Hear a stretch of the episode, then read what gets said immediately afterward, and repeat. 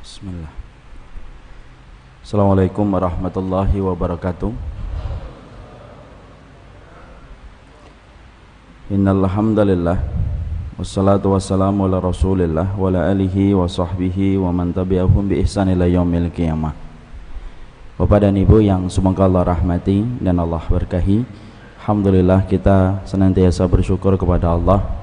Allah memberikan kepada kita kenikmatan yang besar berkumpulnya kita pada majelis yang Allah cintai dan Allah ridhoi. Dan tentunya tidak terselenggaranya apa yang kita lakukan pada kesempatan pagi kali ini kecuali karena besarnya pertolongan Allah sehingga semua ibadah dan semua ketaatan mampu kita hadirkan dalam kehidupan dan sesungguhnya kita faham Rasulullah itu menyebut majelis ilmu dengan taman surga karena pada hakikatnya surga itu identik dengan ilmu sebagaimana ikan identik dengan airnya. Makanya Barang siapa yang menabung impian supaya mendapatkan surga Maka hendaklah dia memperhatikan bagaimana keterikatan hidupnya dengan ilmu Dan bersyukurlah apabila kita disibukkan dalam ilmu Supaya membuahkan berkah dalam kehidupan kita. Tentunya yang kita harapkan bukan hanya duduknya kita pada majelis ilmu Menggoreskan hitam di atas putih Menuliskan riwayat dan menuliskan dalil. Tapi yang paling penting duduknya kita pada majelis ilmu yaitu adalah mendapatkan keberkahan dari setiap ilmu yang kita peroleh supaya frekuensi ilmu yang kita pelajari sama dengan frekuensi ilmu yang disampaikan oleh Rasulullah Sallallahu Alaihi Wasallam. Dan sesungguhnya sifat ilmu yang diajarkan oleh Nabi Sallallahu Alaihi Wasallam itu setidaknya kita mendapati dan menjumpai ada dua perkara. Yang tergambar di dalam surat Al-Fatih ayat yang ke-29. Muhammadur Rasulullah walladina ma'ahu walladina amanu asyidda walal kufar ruhama ubainahum asyidda walal kufar ruhama ubainahum sesungguhnya Allah itu memuji Nabi Muhammad dalam dua sifat dan memuji para sahabat yang hidup bersama Rasulullah dalam dua sifat. Yang pertama asyidda walal kufar keras kepada orang kafir yang memusuhi Allah dan Rasulnya. Dan yang kedua penuh cinta kasih kepada hamba yang beriman. Jadi kalau kita ingin mengetahui frekuensi ilmu yang kita pelajari apakah sama dengan frekuensi ilmu yang disampaikan oleh Nabi maka sifat yang kita miliki itu dua. Satu tegas dan keras kita kepada orang kafir yang memusuhi Allah dan Rasulnya dan yang kedua penuh cinta kasih kepada hamba yang beriman Makanya siapa pun setelah dia mengkaji ilmu, hatinya semakin bersih, jiwanya semakin bening, cintanya semakin besar kepada orang-orang yang beriman, berarti dia telah mendapatkan panggung ilmunya sama dengan apa yang disampaikan Rasul. Tapi siapa pun mereka yang ikut dalam satu ilmu, kemudian ternyata dia benci kepada orang yang beriman, menikmati setiap permusuhan di antara hamba yang beriman, dan semakin hatinya keruh ketika memandang orang yang beriman setelah dia mendapatkan ilmu. Jangan-jangan dia bukan sama dengan ilmu yang diajarkan oleh Rasulullah karena ilmu hakikatnya justru menjadikan kita bertambah kasih sayang kepada hamba yang beriman. Itulah yang kita harapkan. Semoga kita senantiasa mendapatkan berkah setiap waktunya dalam setiap ilmu yang kita pelajari dan barokahnya ilmu menjadikan kita bertambah cinta di antara hamba yang beriman. Bapak-bapak dan ibu yang semoga Allah rahmati dan Allah berkahi. Sesungguhnya kita mengetahui betul Cinta antara makhluk dengan cinta dengan khalik itu berbeda. Cintanya makhluk itu tidak bisa didefinisikan. Kalau kita melihat kisah cinta yang bertebaran dalam kehidupan manusia Kita menjumpai bahwasanya banyak orang memiliki banyak alasan ketika mereka jatuh cinta ada yang jatuh cinta karena datang dari kota yang sama. Ada yang jatuh cinta karena penggemar makanan yang sama. Ada yang jatuh cinta karena memiliki hobi yang sama. Ada yang jatuh cinta karena fisik dari orang yang dia cintai. Ada yang jatuh cinta karena wanita yang dia cintai giginya gingsol. Ataupun ada yang jatuh cinta karena rambutnya berombak. Macam-macam alasan orang itu jatuh cinta. Dan pastinya satu dengan yang lainnya berbeda-beda sebagaimana sering kita jumpai teman-teman kita ketika jatuh cinta sampai mereka menikah. Itu cinta makhluk. Tidak bisa didefinisikan alasan apa yang menjadikan mereka jatuh cinta. Tapi beda dengan Khalik. Khalik itu menyampaikan bahwasanya cintanya yaitu adalah Allah itu menyampaikan cintanya itu didefinisikan Allah terangkan semua perkara semua sifat yang bisa menjadikan kita dicintai oleh Allah Subhanahu wa taala. Karena sesungguhnya Allah ketika ingin mencintai makhluk dan hambanya, Allah tidak menutup, tetapi Allah membuka semua keterangan, semua maklumat, semua informasi yang menjadikan kita dicintai oleh Allah.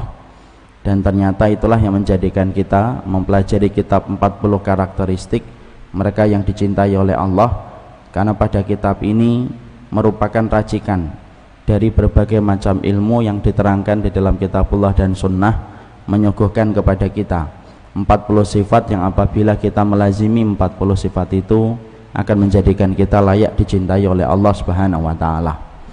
Karena sesungguhnya Allah itu ketika ingin dijemput cintanya tidak bisa dengan prasangka, tidak bisa dengan kebodohan.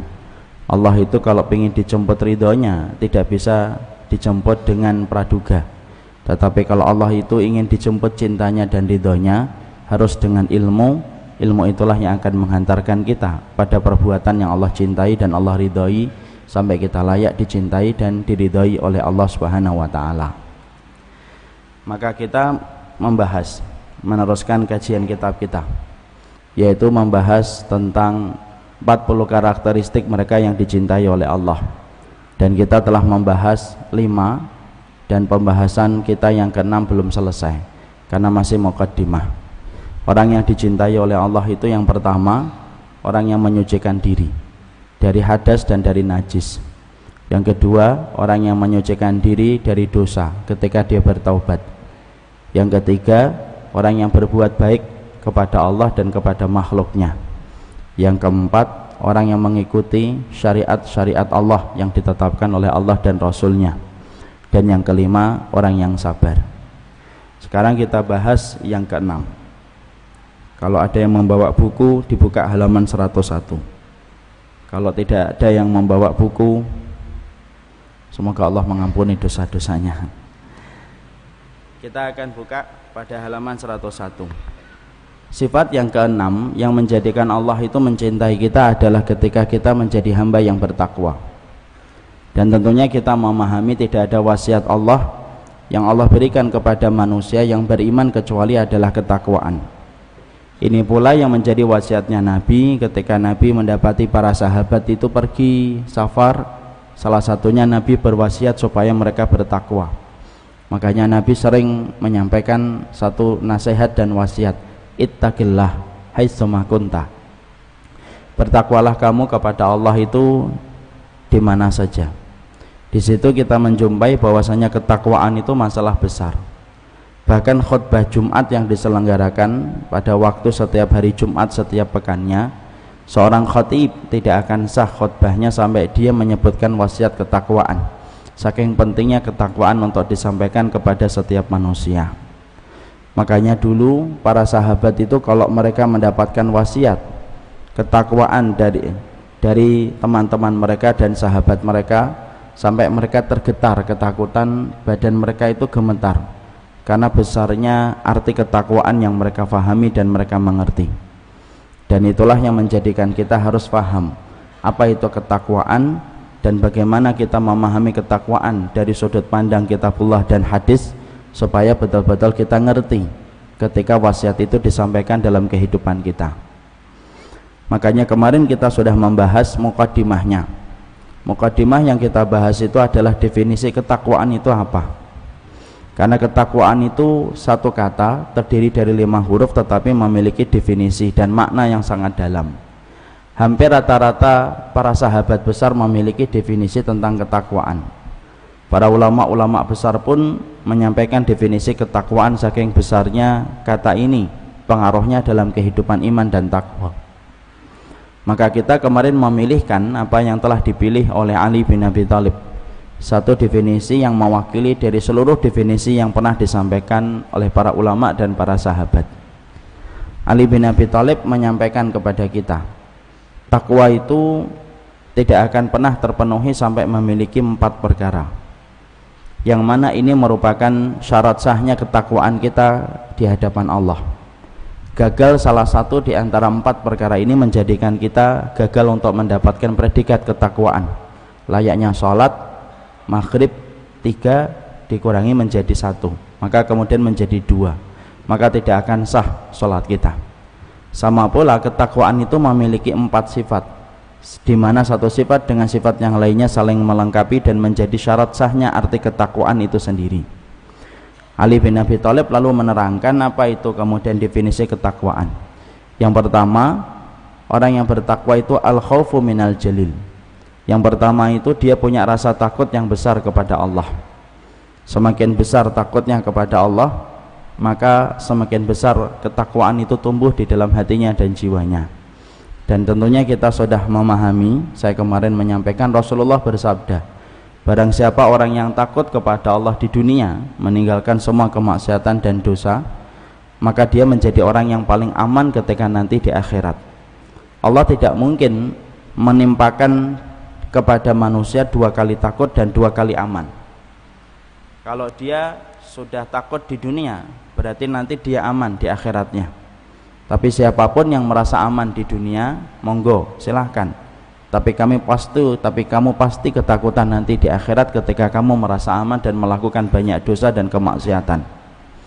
Makanya kita menjumpai orang ketika diangkat di atas keranda jenazah itu kalau dibawa ke liang kubur itu terbagi menjadi dua. Ada jenazah yang tenang ketika dibawa ke liang kubur dan ada jenazah yang berteriak berteriak ketika dia dibawa di atas kerandanya untuk dibawa ke liang lahatnya Rasulullah mengatakan idza wudi'atil janazatu ala akhir rijal. Sesungguhnya kalau ada seorang mukmin ketika dia dibopong di atas kerandanya untuk dibawa ke liang lahatnya, kalau dia orang yang beriman, maka dia tenang dia. Dia akan berkata qaddimuni qaddimuni. Tolong segerakan saya, tolong segerakan saya. Jangan terlalu lama jalannya, cepat supaya aku cepat sampai kepada liang lahatku. Kenapa dia aman dan tidak merasa takut dengan liang lahatnya? Karena rasa takutnya sudah habis dia pakai ketika di dunia. Dia takut kepada Allah di dunia yang menjadikan dia tepat menutup mata ketika dicabut ruh dari jasadnya, maka dia dalam kondisi tenang betul. Bahkan ketika akan dibawa ke liang lahat dan liang kubur, justru dia mengatakan qaddimuni qaddimuni segerakan langkahmu segerakan langkahmu supaya aku cepat ketemu dengan liang lahatku. Makanya sunahnya pak kalau bapak kemudian memikul jenazah jangan terlalu lama jalannya tapi juga tidak lari. Antara jalan pelan atau jalan cepat itulah kemudian yang kita lakukan ketika membopong jenazah. Kenapa? Kalau dia orang yang beriman pak tidak ada yang dia minta dan dia teriakkan kecuali satu dia ingin cepat supaya ketemu dengan liang kuburnya supaya dia mendapatkan apa yang telah dijanjikan oleh Allah di mana itu telah dia baktikan hidupnya kepada Allah di dunia. Makanya orang itu kalau merasa takut terus di dunia Pak tepat ketika mati tenang dia. Makanya orang yang takut itu identik dengan kebaikan dan kebaikan itu identik dengan surga. Orang yang takut bangun tengah malam orang yang takut menutup aurat orang yang takut kepada Allah akan mengatakan adzan lebih merdu daripada kidung. Orang yang takut kepada Allah akan mengatakan cadar itu lebih indah daripada konde. Karena itu takut sama Allah. Itu merupakan bagian dari rasa takutnya dia kepada Allah. Berbeda dengan orang yang tidak memiliki rasa takut. Orang yang merasa aman. Orang yang merasa aman itu orang yang mereka tidak pernah takut sama Allah. Melakukan banyak kemaksiatan dalam kehidupan dia sehingga dia merasa aman. Kalau sudah merasa aman di dunia tepat ketika dia meninggal dunia maka Allah itu menceritakan lewat lisan Rasulullah. Kalau dia bukan orang yang beriman dia orang yang orang yang berbuat dosa tepat ketika dibawa di atas kerandanya maka dia itu akan berteriak dan mengatakan ya laitaha aina tathabuna biha? Celaka sekali kalian yang membopongku ini. Ke mana kalian itu akan membawaku pergi teriakannya begitu keras. Sampai Nabi mengatakan yasma' sautuha kulla syai'in ilal insan walau sami'aha la teriakannya begitu keras melengking menjerit-jerit dia. Yang mana didengarkan oleh sebuah makhluk kecuali manusia. Kalau manusia itu mampu mendengarkan teriakan mayat ketika dibawa di atas kerandanya pasti manusia itu akan pingsan saking kerasnya suara yang dia teriakkan kenapa dia ketakutan dibawa ke liang kuburnya? Karena dia sudah menghabiskan rasa amannya dari Allah ketika di dunia. Tepat ketika mati ketakutan dia kepada Allah dan akhirnya ketika dibawa ke liang kubur dia ketakutan karena tahu di tempat itu merupakan tempat adab yang perih atas semua perbuatan yang telah dia lakukan ketika di dunia. Makanya Allah itu Rasulullah mah dengan Allah tidak mungkin mengumpulkan dua kali takut dan dua kali aman siapa pun yang telah takut kepada Allah di dunia tenang. Matinya kita akan merasa aman untuk dibawa ke liang kubur. Tapi siapa pun yang sebaliknya orang yang merasa aman ketika di dunia. Dan dia tidak pernah memperdulikan perintah-perintahnya Allah monggo silahkan teruskan hawa nafsu yang kita inginkan. Tapi ingat nanti tepat ketika kita mati kita akan ketakutan betul kepada Allah bahkan ketika dibawa ke liang kubur saja kita berteriak karena ketakutan besar yang kita dapatkan ketika kita sudah merasa aman ketika di dunia. Dan itulah yang menjadikan kita memahami orang yang bertakwa itu orang yang takut dan takut kepada Allah itu beda dengan takut kepada manusia. Takutnya kita kepada manusia menjadikan kita menjauh dari manusia itu dan takutnya kita kepada Allah justru menjadikan kita semakin dekat dengan Allah dan semakin dekat definisi yang kedua yang kita pelajari dari ketakwaan itu adalah orang yang bertakwa itu al-amalu bitangzil. Dia selalu tertuntun dan terbimbing dalam setiap ilmu yang Allah turunkan. Perkataannya dan perbuatannya tidak pernah jauh dari petunjuk ilmu dari petunjuk dalil. Dan selalu apa pun yang dia katakan dan apa pun yang dia sampaikan bukan dari dongeng bukan dari kisah-kisah bohong dan rekaan fiktif tapi semua yang dia sampaikan yang dia perbuat selalu mendapatkan petunjuk dan mendapatkan cahaya keterangan dari kitabullah dan sunnah. Makanya orang yang bertakwa itu adalah orang yang paling hati-hati kalau akan berbuat dan beribadah. Orang yang bertakwa itu sebelum berbicara dia faham betul bagaimana konsekuensinya ketika dia berbicara. Dan orang yang bertakwa memastikan betul ilmu yang dia pelajari bernasab kepada Rasulullah Sallallahu Alaihi Wasallam karena sesungguhnya dia faham ibadah ini miliknya Allah dan Rasulnya di dalam syariatnya dan dia mengembalikan semua syariat itu kepada aturan kitabullah dan sunnah Makanya orang yang bertakwa selalu hati-hati di dalam ilmu.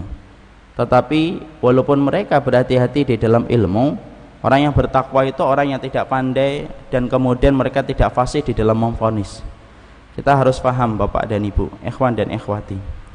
Ketika kita mengikuti jalan Nabi, ketika kita mengikuti jalan Rasul, bukan berarti kemudian kita begitu gampang untuk menyesatkan setiap orang yang berbeda dengan kita karena sesungguhnya kewajiban kita untuk ngikutin itibak dan mengikutin sunnah bukan berarti semangatnya kita untuk ngeluarin orang sebanyak-banyaknya dari surga tapi semangatnya ketika kita ngikutin Nabi semangatnya itu adalah bagaimana memasukkan orang sebanyak-banyaknya ke dalam surga. Anak khawatir ini dalam masalah ini kalau kita tidak sampaikan banyak orang yang mereka punya semangat yang kuat untuk mengembalikan ilmunya sebagaimana apa yang disampaikan oleh Rasulullah.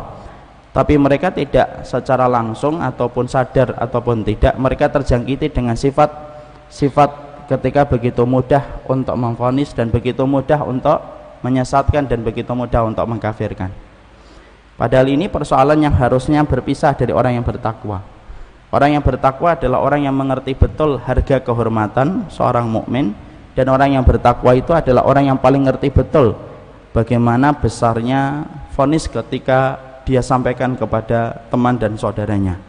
Makanya jangan sampai saya dan antum bapak terkena pemahaman khawarij tanpa kita sadari ketika kita sedang mengikuti jalan petunjuk yang disampaikan oleh Allah dan Rasulnya. Karena banyak di antara kita tidak sadar. Kadang-kadang kita ini suka mengatakan khawarij tapi tidak sadar.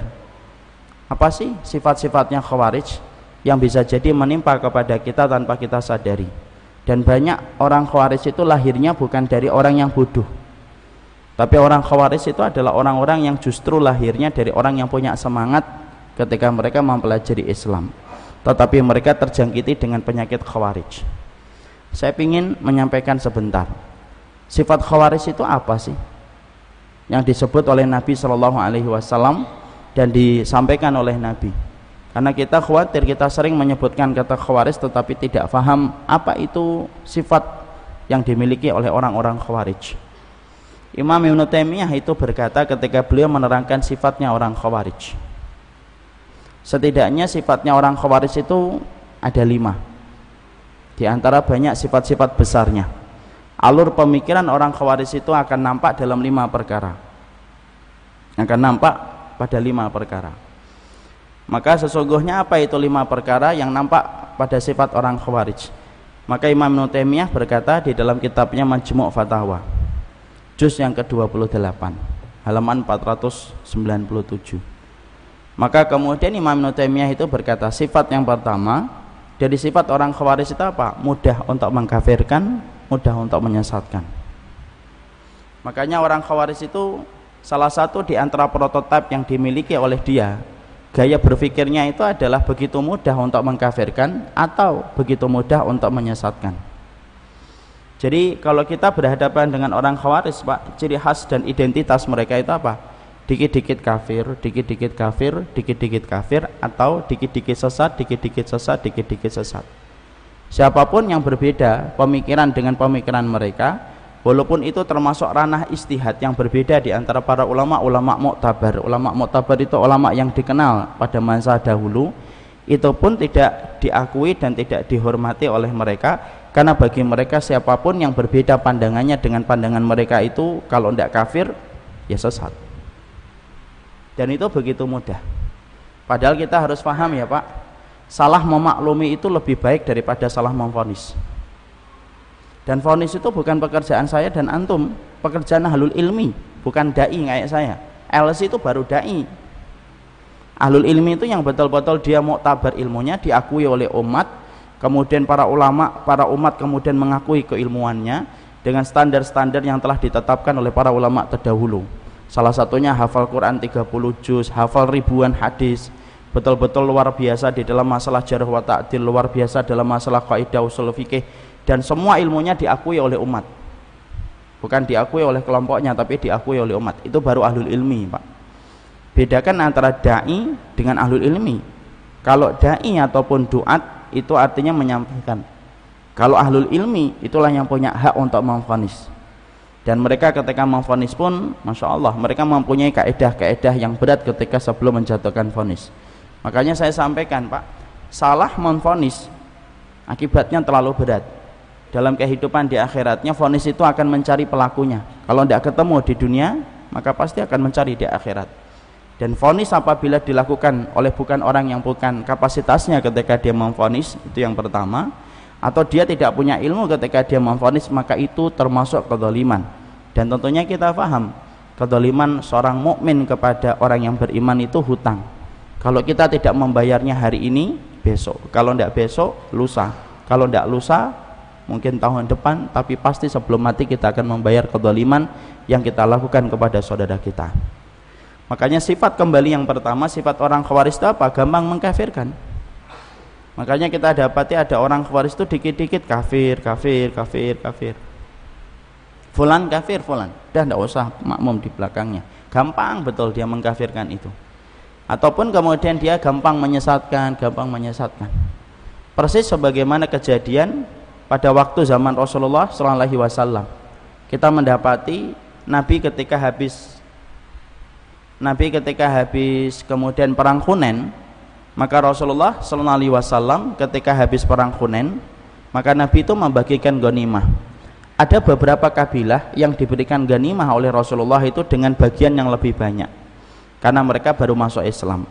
Nabi memberikan ghanimah itu kepada mereka dengan porsi yang lebih banyak karena sesungguhnya mereka supaya semakin mantap di dalam berislam dan beriman kepada Allah. Mereka mu'alaf makanya ditundukkan hatinya dengan gonimah yang lebih besar ketika Nabi sedang membagikan gonimah yang lebih besar maka kemudian ada seseorang yang bernama Dhul Khawaisirah Dhul Khawaisirah itu tega berkata ketika Nabi sedang membagikan gonimah dan ada beberapa kabilah yang diberikan gonimah yang lebih banyak maka dia langsung berkata fa wallahi inna hadhihi lakismatan ma'adala fiha wa la yubtagha majhullah demi Allah ya ini ghanimah ini tidak adil dan ghanimah ini tidak diniatkan untuk mencari wajahnya Allah Nabi dikatakan tidak adil dan Nabi tidak dikatakan untuk mencari wajahnya Allah Loh kalau Nabi tidak adil, lo siapa yang adil? Nah, inilah salah satu sifatnya khawaris dan akan menjadi keturunan ke bawahnya dia Makanya dari keturunan Dhul Khawaisirah inilah kita mendapati ada orang yang begitu gampang mengkafirkan, begitu gampang untuk menyesatkan. Jadi kalau kita sudah dapati dikit-dikit kafir, dikit-dikit sesat, sesat, sesat, dikit-dikit kafir, begitu mudahnya. Dan ketika sebelum memfonis dia tidak pernah melaksanakan bagaimana dawabitnya ketika dia menjatuhkan fonis, ya hati-hati. Karena sebelum memfonis itu ada dawabitnya Pak. Ada piranti-pirantinya yang harus ditegakkan sebelum kita menjatuhkan fonis. Dan itu dibahas oleh para ulama. Sebelum kita menjatuhkan vonis itu satu kiamul hujah hujahnya sudah atau belum? Dua bulugul hujah hujahnya nyampe atau tidak tiga memastikan orang yang kita vonis ini tidak terpaksa tidak tahu mungkin atau jangan-jangan dia salah di dalam menerjemahkan. Maka itu namanya mawani tapi orang khawaris tidak memperdulikan itu. Dan begitu mudahnya dia menjatuhkan vonis dan menjatuhkan vonis sesat ataupun kafir kepada siapa pun yang menurut mereka berbeda dengan mereka. Makanya Masya Allah nah inilah yang menjadikan kita memahami kalau dikit-dikit kafir, dikit-dikit sesat, dikit-dikit sesat, dikit-dikit kafir gitu maka katakan sama orang-orang yang semacam itu sudah pernah ketemu dengan dia belum antum sudah sampaikan dalil atau enggak antum yakin enggak kalau kemudian dia tidak punya dalil jangan-jangan ada dalil yang antum belum tahu tidak perlu itu. Ah itu. Jadi hanya khawaris. Dia tidak perlu dawabit karena dia tidak mau untuk memakai itu ketika dia memfonis. Makanya sampai Nabi pun nenek moyangnya orang khawarij itu sampai kemudian Nabi pun dituduh tidak adil dan Nabi itu dituduh tidak diniatkan untuk mencari wajahnya Allah ketika membagikan ghanimah. Padahal saat itu kalau dia bertanya selesai mungkin. Kalau dia bertanya tabayun selesai. Kenapa ya Rasulullah kamu bagikan gonimah yang lebih banyak kepada mereka? Tapi mereka tidak mau bertanya. Gak mau mereka bertanya. Sama pula ketika mereka mengkafirkan Ali, Muawiyah, mengkafirkan Amr bin As, mengkafirkan kemudian Amr bin As, Abu Musa al-Ash'ari yang terlibat perdamaian ketika mereka berunding ketika di tengah-tengah peperangan mereka. Langsung empat-empatnya mereka dikafirkan tanpa mereka bertanya kenapa melakukan ini, kenapa melakukan itu. Karena bagi mereka semuanya itu kalau berbeda dengan pemandangan mereka, berbeda dengan pandangan mereka, berbeda dengan istihad mereka, begitu mudah kata sesat untuk disampaikan dan begitu mudah kata kekafiran untuk disebutkan. Awalnya sih sesat dulu, lama-lama kafir. Awalnya sesat dulu, nanti akhirnya ketika ketemu tidak mau tegur sapa, karena menganggap sudah sesat kemudian ketemu di jalan walaupun sandalnya bergandengan kanan kiri. Yang satu melengos ke kanan yang satu melengos ke kiri. Kemudian karena merasa apa? merasa dia sudah disesatin. Tidak bisa nyaman dia hidup bersama dengan kaum muslimin. Tidak bisa nyaman dia hidup bersama kaum mukminin. Kenapa? bagi mereka siapa pun yang berbeda dengan pandangan mereka itu mereka akan hukumi minimal sesat. Mentoknya itu adalah ketika mereka akan mengatakan itu kafir itu yang pertama. Makanya kita mendapati kan ada tipe-tipe yang semacam ini. Ada yang tipe-tipenya semacam ini. Begitu gampang untuk menyesatkan begitu gampang untuk mengkafirkan. Saya ini mendapati Pak. Ada dua contoh nyata ini tentang perilaku yang semacam ini. Ada dua. Yang pertama beberapa tahun yang lalu saya pernah ngantar sahabat saya mau nikah.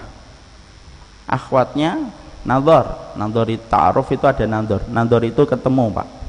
Bertemu untuk melihat wajahnya. Sang akhwat kalau pakai cadar ya harus dibuka. Harus dibuka cadarnya dilihat. Karena melihat wajah itu merupakan bagian dari pertimbangan untuk mengambil keputusan menikah atau tidak. Jangan mentang-mentang kita sudah ini saya tidak perlu wajah Ustadz. Yang penting solihah. Tidak usah gitu. Nanti nyesel ya kan maka kemudian itu ada nandor kemudian melihat ini sudah terjadi cocok gitu. Kemudian ahwatnya sudah kelihatan cocok gitu. Dan setelah nandor yang pertama pulang sahabat saya seneng gembira gitu. Nerima enggak insya Allah sih dia nerima. Dia tidak akan melewatkan ikhwan semacam saya kata dia. Terlalu pede Kemudian ternyata kelihatannya dari sinyal itu kemudian ketemu kembali. Akhwatnya tiba-tiba ngajukan nandor yang kedua. Nandor yang kedua itu ketemu kembali. Dan ketika yang kedua itu apa? Dia ngomong, "Antum bagaimana komentarnya tentang fulan-fulan? Kafir atau tidak kafir?" Kaget sahabat saya. Ya tidak bisa segampang itu untuk mengkafirkan fulan dan fulan. Semuanya ada pirantinya dan saya tidak menjadi seorang ahlul ilmi untuk menjatuhkan vonis kafir. Oh, berarti antum tidak sama dengan saya. Ditolak pak itu pak lamarannya. Ya sudah berarti prosesnya berhenti hari ini. Masya Allah. Saya ketika ngibur udah tidak apa-apa. Insya Allah dapat yang lebih baik. Walaupun juga belum yakin juga saya. Kemudian yakin Insya Allah. Tapi kemudian di situ kita melihat ternyata akhwatnya itu mengatakan apa? Antum katakan tentang fulan kafir atau tidak kafir dan itu betul-betul akhirnya dia berhenti padahal ketika di awal-awal sempat bahwasanya ada kecenderungan untuk menerima. Begitu mudah mengkafirkan. Yang baru saja terjadi adalah beberapa bulan yang lalu. Ada seorang ikhwan saya jamaah saya mau nikah. Sudah diproses sama akhwat sudah setuju. Tiba-tiba akhwatnya ketika ini ngobrol lagi WA lagi. Karena saat itu di bulan Desember pak. Kemudian akhwatnya nanya antum kemarin hari Jumat ikut atau ndak ikut? 212 nah ikhwannya jawab saya ikut. Oh ya sudah. Berarti kita tidak satu manhaj. Saya harus berhenti untuk meneruskan proses ini. Masya Allah. Ada nggak tipe-tipe dua-duanya Pak di dalam tubuh kita Pak? Ayo kita jujur ada atau tidak? Ada. Mungkin kita sendiri mungkin kayak gitu dulu begitu gampang kita untuk menyesatkan dan begitu gampang kita untuk mengkafirkan siapa pun yang menurut kita berbeda dengan kita. Makanya ciri khasnya identitasnya orang khawarij itu adalah mereka punya punya tenaga besar untuk merawat setiap fonis yang mereka akan sampaikan kepada siapa pun. Dan mereka menikmati setiap fonis itu kepada siapa pun. Makanya kemudian di situlah kita menjumpai itulah sifatnya khawarij yang pertama. Begitu gampang mengkafirkan begitu gampang menyesatkan awalnya sesat pak. Lama-lama mengkafirkan. Lama-lama kalau kemudian ini kemudian betul-betul mereka jauh dari sebagian jauh dari kaum muslimin. Lalu kemudian ketika mereka begitu mudahnya menjatuhkan vonis kafir ataupun vonis sesat. Itu yang pertama. Yang kedua kata Imam Ibnu Taimiyah yang kedua itu selalu berburuk sangka kepada kaum muslimin jadi mereka punya selalu berburuk sangka kepada kepentingan kaum muslimin. Setiap hajat kaum muslimin itu selalu mereka berburuk sangka. Mereka tidak punya sikap untuk mendatangkan udur bagi saudaranya. Oh mungkin fulan ini begini, mungkin kitabnya tidak ngerti, mungkin dalilnya belum paham, mungkin hujahnya nggak nyampe, mungkin kemudian dalilnya belum ada yang nerangin. Tidak, dia tidak punya udur untuk itu. Padahal kita paham ya, Fudal bin Iyad mengatakan al mukmin yatlubul ma'adir. Mukmin itu meminta udur dari kita, Pak. Udur itu alasan supaya kita memaklumi dia. Maka orang khawaris itu tidak punya sikap untuk mendatangkan udur bagi orang yang beriman itu tidak punya. Makanya ketika kita melihat kejadian Dul Khuwaisirah, Dul Khuwaisirah itu langsung dia berkata, ini Muhammad ini tidak adil ini dan tidak diniatkan untuk mencari wajahnya Allah dia tidak mau mendatangkan undur. Oh itu rasul. Oh dia maksum. Oh perbuatannya tidak mungkin salah. Perbuatan dan perkataan beliau dituntun dengan wahyu. Itu kan termasuk di antara hal keimanan. Tapi dia tidak punya. Makanya sikapnya langsung berburuk sangka dengan Nabi ketika Nabi melakukan itu. Jadi mereka itu langsung berburuk sangka terhadap satu potongan satu